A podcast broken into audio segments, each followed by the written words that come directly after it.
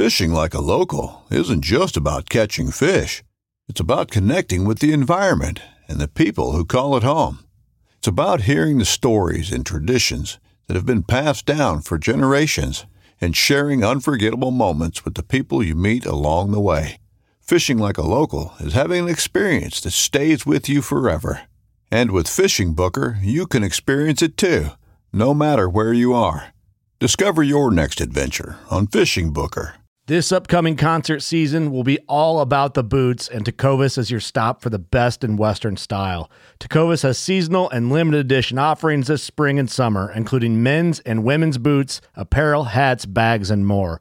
All Tecovas boots are made by hand in a time honored tradition with timeless styles that are always on trend. And Tecovas has first wear comfort with little to no break in period. It's hard to find this level of comfort paired with this level of style.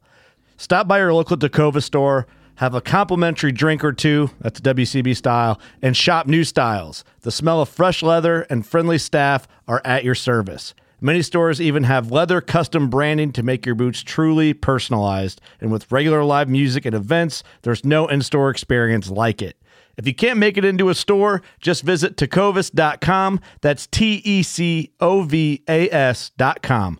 They offer free shipping on all boots, as well as free returns and exchanges, and ship right to your door. Go to tecovas.com and find your new favorite pair of boots today.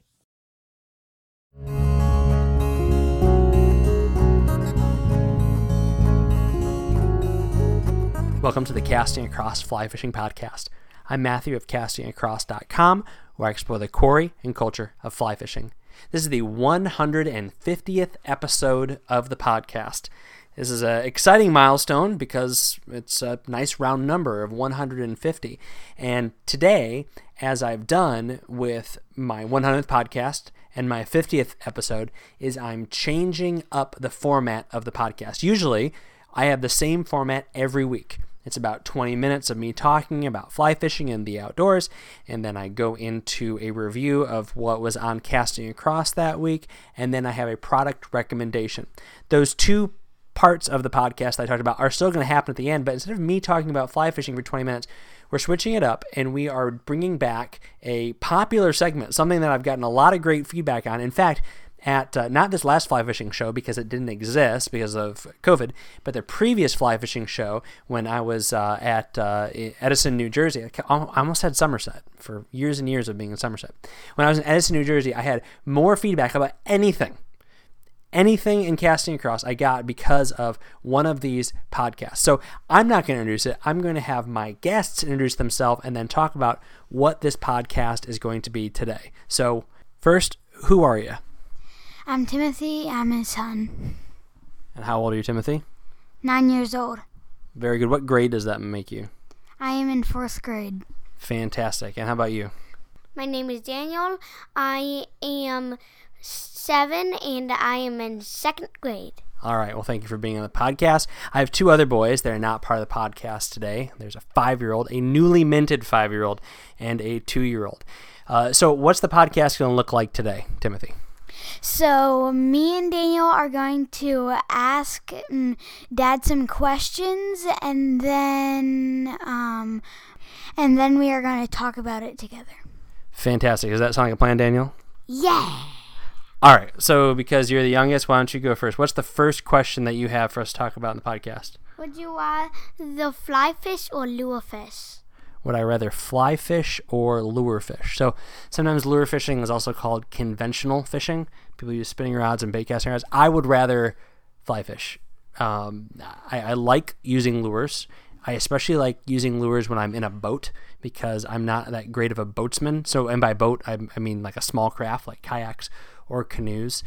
But uh, I am not opposed to fly fishing that way, uh, and I fly fish more than I use lures. But I, I have a lot of fun uh, using lures when I'm in a canoe or a kayak because I'm not really good at steering and paddling. It's just not something I spend an awful lot of time doing. So I would say that's the really the primary time that I like to use a spinning rod. But I guess also too when when not just three of us, but when all of the boys are out fishing, I like using uh, lures because I'm usually right on top of one of you trying to untangle something, and so I can't get the space necessary that I need to to use a fly rod. How about how about you, Daniel? What's your preference? I like fly fishing. How about you, Timothy? I like um lure fishing. What's your favorite lure to use? Um, I like to use a like bait fish lure. Bait like a like a like a like a crankbait. Yeah. Okay, very good. Do you have a preferred color? Uh, I like golden. Golden. Golden's good. We have lots of golden shiners up here in New England, so that's a good pattern. All right, next question. What's the next question, Timothy? When was the first time you ever went fishing ever? Not just fly fishing, like lure fishing. Okay, the very first time that I can remember, and I'm not sure if there's any way to like actually get this answer, is with my grandpa, my grandpa Leonard. This would be your great grandpa. And actually, Timothy got to meet him. Uh, Daniel didn't. He passed away before Daniel was born. But I remember him taking me fishing on a canal in central Illinois. So that's where I was born, in the middle of Illinois not trout fishing uh, by any stretch of the imagination. Um, just lots of ponds and some pretty big, slow rivers. There's some of those rivers that are overrun with those silver carp. We've watched those videos of when people are flying down the river in their boats, and those carp are jumping up and hitting people in the face, and people are bow hunting for carp from the back of their boats. Those are the rivers that kind of uh, are around where I grew up. But I don't think the silver carp were there when I was little. But all I had to say, there's a canal system, a, a scenic canal uh, it's not a scenic canal, but it's like a historic canal that runs through kind of where we were in, in Illinois that connected a couple of those river systems.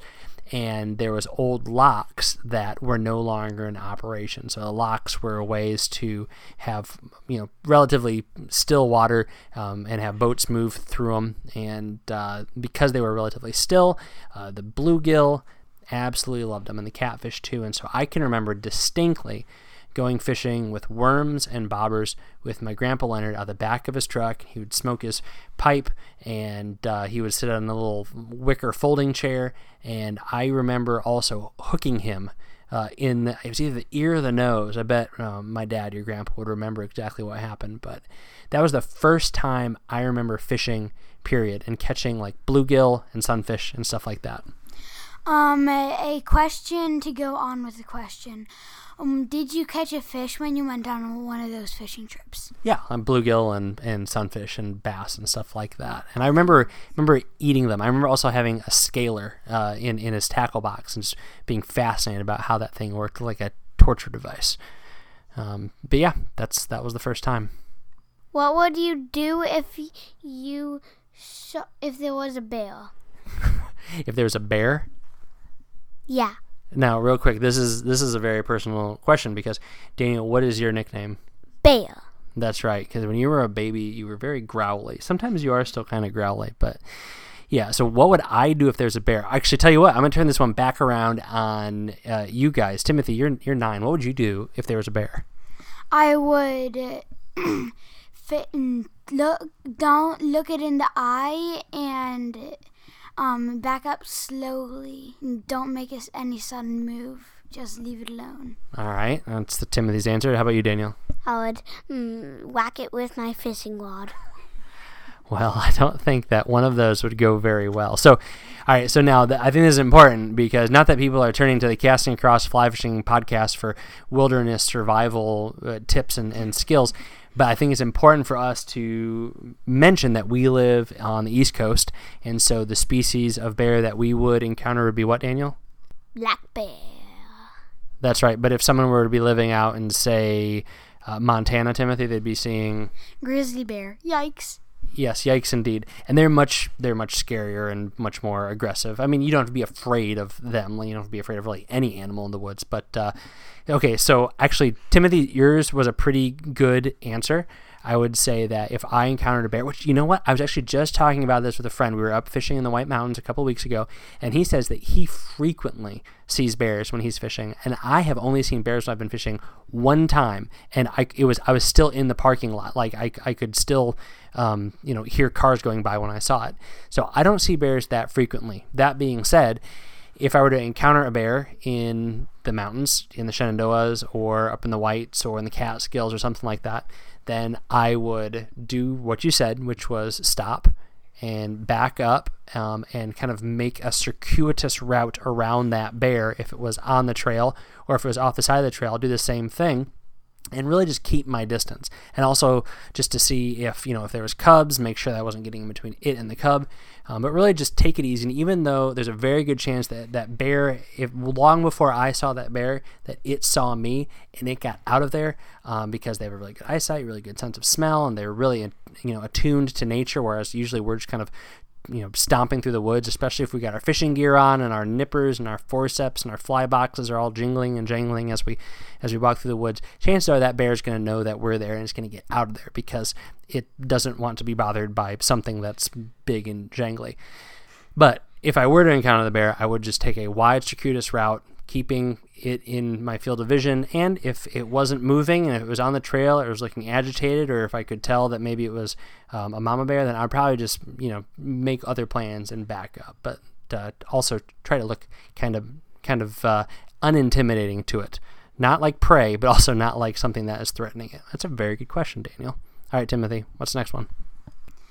Would you rather catch a medium sized fish with a fly rod or a large fish with your favorite lure?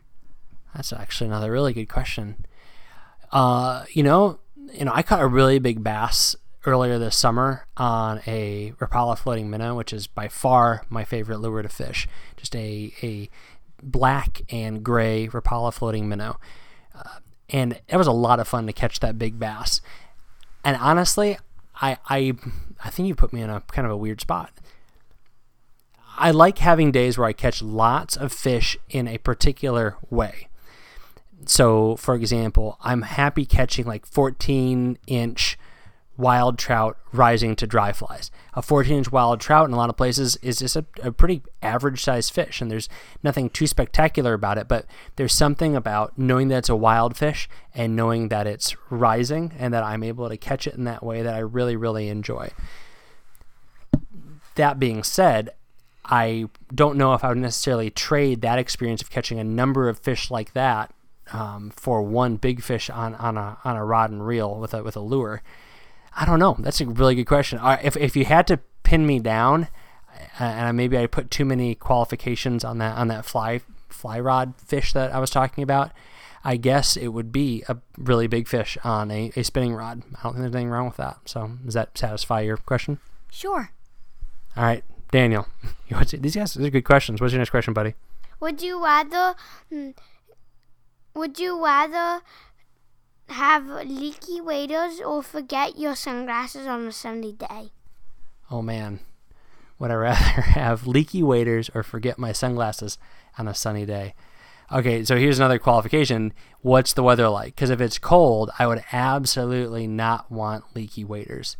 Um, and then I guess also like how big is the leak? Because there's been I've had older pair of waders that have like pinholes, and you get like a wet spot the size of like a quarter or like a like a you know like a dollar bill that that that is uncomfortable but it's not awful. But you know I, I would say that as much as i think that having a good quality pair of polarized sunglasses is an essential part of going fishing especially if you're wading, um, so, which i would imagine that would be the situation if you're in waders uh, i would say I, I don't i don't want to be to be wet when I want to be dry. I don't mind being wet, and you guys know that. A lot of times when we go fishing, we go wet wading. You know, I don't have waders for for a nine year old, a seven year old, a five year old, and two year old. So we're usually fishing in a situation where we can just walk in in our water shoes or even barefoot. Um, so I don't mind being wet, but if I'm wearing waders, there's a reason for that. So if that that means that my day is has had a bad turn of events. So I would say that even though I really want to have a good pair of sunglasses, both to help me see fish and to wade safely, I think that I would just be in such a foul mood if I had leaky waders that it would probably ruin my day even quicker. So that's that's my answer to, to that one. That's a good, scary question, Daniel. What snacks do you like to take on your fishing trips? All right, I'm gonna turn this one back on you guys. What snacks do you like to take on fishing trips? You first. Mostly Jolly Ranchers yeah, what is it with you guys and Jolly Ranchers? What do you, what do you think, Daniel? Gummy bears and Twizzlers. Oh man, which is fantastic. Both of those snacks that you guys mentioned are like not on the to eat list since you both have orthodontic work that is currently happening. So, all right, I like Twizzlers. I like Jolly Ranchers. I especially like gummy bears. I'm particularly fond of Haribo gummy bears. That's my my Black Forest are okay. Those Albanese ones, I'm not sure what the hype is about about those. Haribo gummy bears are spectacular, and uh, I will eat them if they are put in front of me. But I don't bring them fishing. So usually when I go fishing, there's a couple of snacks I like. So I really like hot tamales, which is uh, kind of in that same family of snacks. So that's one of my favorites. I also like licorice. Now, I like soft licorice. The problem with that is when you put it in your pack, you put it in your pocket, and it gets nasty. So I usually have to go with good and plenty when I do that. But I do like granola bars. I do like trail mix. I, I like the fruit and nut granola bars from, uh, I can't think of what brand that is. We buy them at Costco, so we get like 100 of them at a time. Uh, I like trail mix. When I make trail mix, it's usually peanuts and uh, cashews and craisins and raisins and then whatever dried fruit we have in hand. Like right now, I think we have pineapple and dried cherries. So I'm a big fan of that because it's there's a lot of fat and there's a lot of carbs and there's a lot of stuff in it, but it's also not like fake. So that's usually the snacks that I bring bring with me when I'm when I'm fishing. And of course, if I can stop at a gas station, then I'll get something particularly unhealthy. But that's a very good question. Would you rather hook yourself or catch no fish?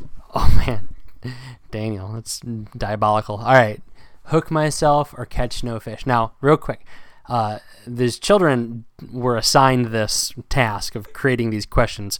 Uh, you know, we homeschool, which we're really pumped about. We're excited about. They're doing great. They have plenty of socialization options out there. They finish their school day with multiple uh, different classes by lunchtime. So, I mean, we're in a great place with this. But this is one of the things is I get to say, hey, here's one of your little projects, and I find a place for it to fit into their curriculum. Their or their mother their mother finds a place for it to fit into their curriculum. So they've been thinking about these questions for a week. So a question like, would you rather hook yourself or catch no fish is an excellent question, Daniel. Um, again, I'm sure I could throw some caveats in there, like, well, what kind of fish would I be catching? Where would I hook myself? Um, I think I would rather be skunked than, you know, potentially hook myself in a very painful location.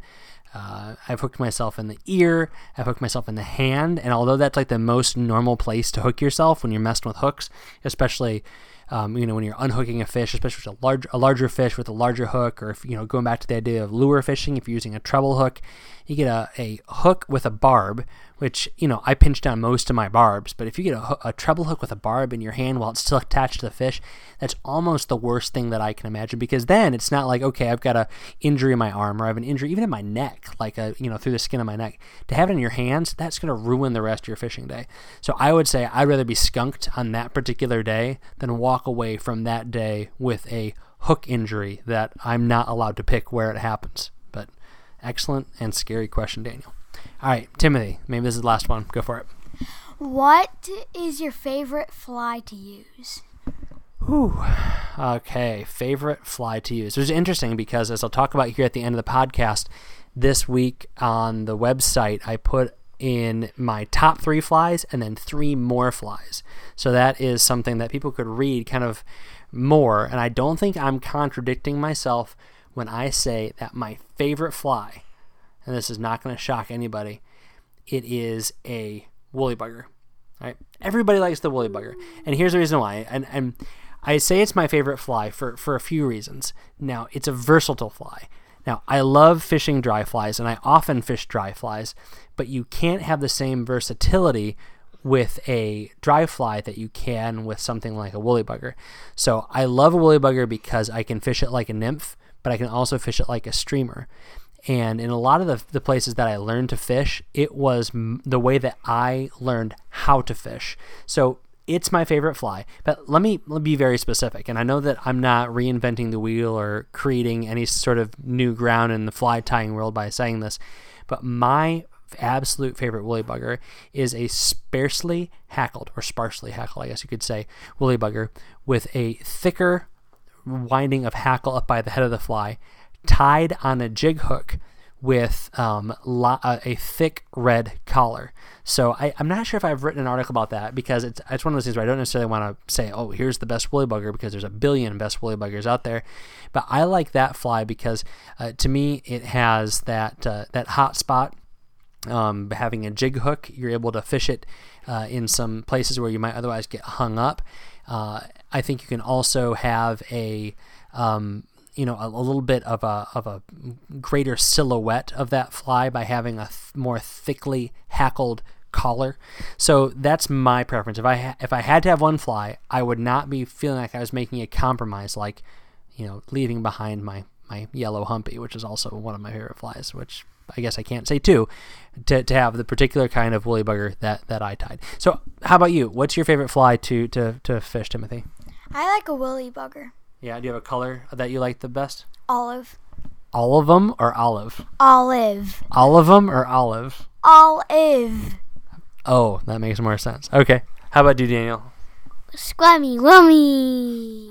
I'm almost positive that in a previous podcast that you've said squirmy wormies is your favorite fly with that exact same inflection. You've caught trout on squirmy wormies, you've caught bass on squirmy wormies, you've caught lots and lots of bluegill on squirmy wormies, and uh, there's absolutely nothing wrong with that. A question on top of the question that I asked Dad. What is your favorite dry fly? Oh, it's the yellow humpy by by a long shot. I absolutely love it. So if you look at my uh, one of the logos I've been using on social media and on Casting Across. It is a kind of a stylized gray and orange humpy, and I do like an orange humpy, but I like a yellow humpy because it's a little bit more natural um, and it's a softer silhouette, I, I think. And again, I'm all about silhouettes of flies when they're on the surface, and you can really uh, change a fly's silhouette by the color that you use. So even if you use a bulkier body but you use a lighter thread color or dubbing color, I think it creates a gentler, gentler silhouette. So you can you have um, a bigger, chunkier fly, easier for you to see, uh, creates more um, displacement on the water. Those hackle will go out further, but at the same time, when that fish is looking up, especially if the water is moving at all, it's not going to be this giant, big, clunky fly.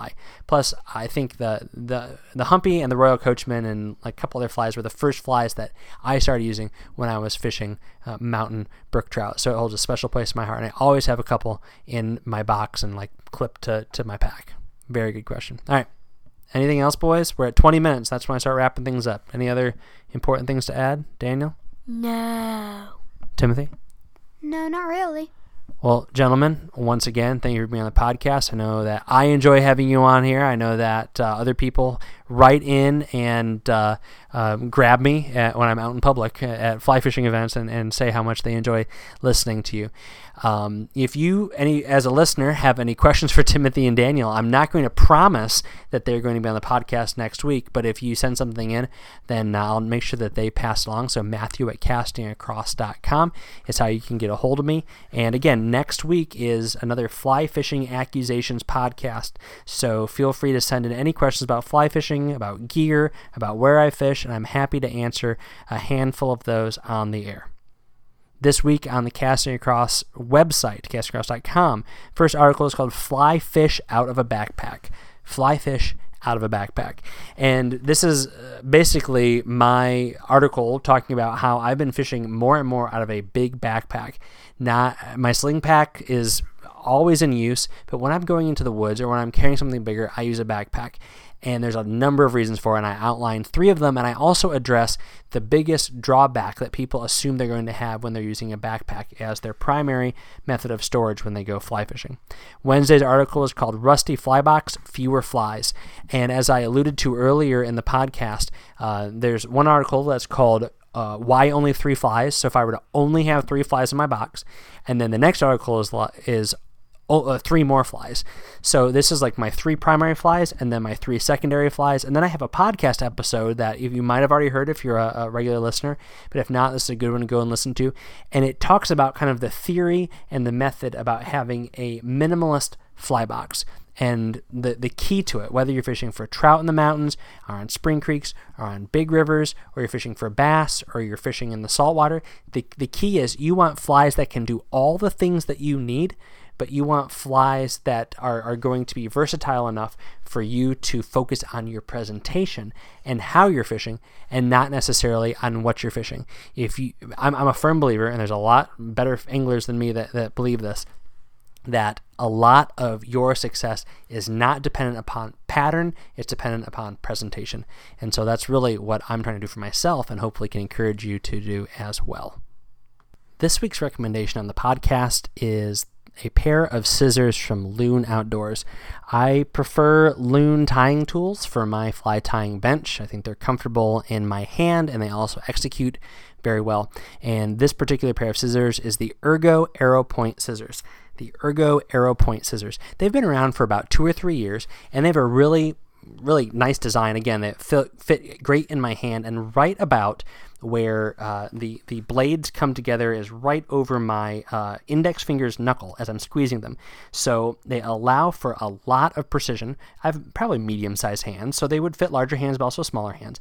And they are just a very narrow blade, and they're very sharp. They are a really tight tolerance, and I use them for probably more stuff than I should. Um, probably not as delicate with them as I should be, cutting thicker, heavier materials than they're probably designed for. But that being said, they've held up very, very well.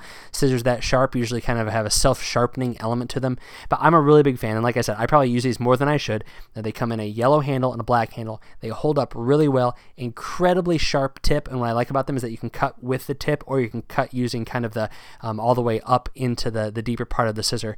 But for $16, they're definitely worth giving a try if you're trying to find that perfect pair of scissors. I like a chunkier pair of scissors, at least a chunkier handle, and so that's what I like about kind of the, the rubber coated or powder coated uh, scissors from Loon. So I'll put a link to the Ergo Arrow Point scissors on the show notes of this podcast's page on castingacross.com. Thanks for listening to the Casting Across Fly Fishing Podcast. Please subscribe in your favorite podcast app and rate the podcast in iTunes. Then head over to castingacross.com for three posts a week on the people, places, and things that go into the pursuit of fish.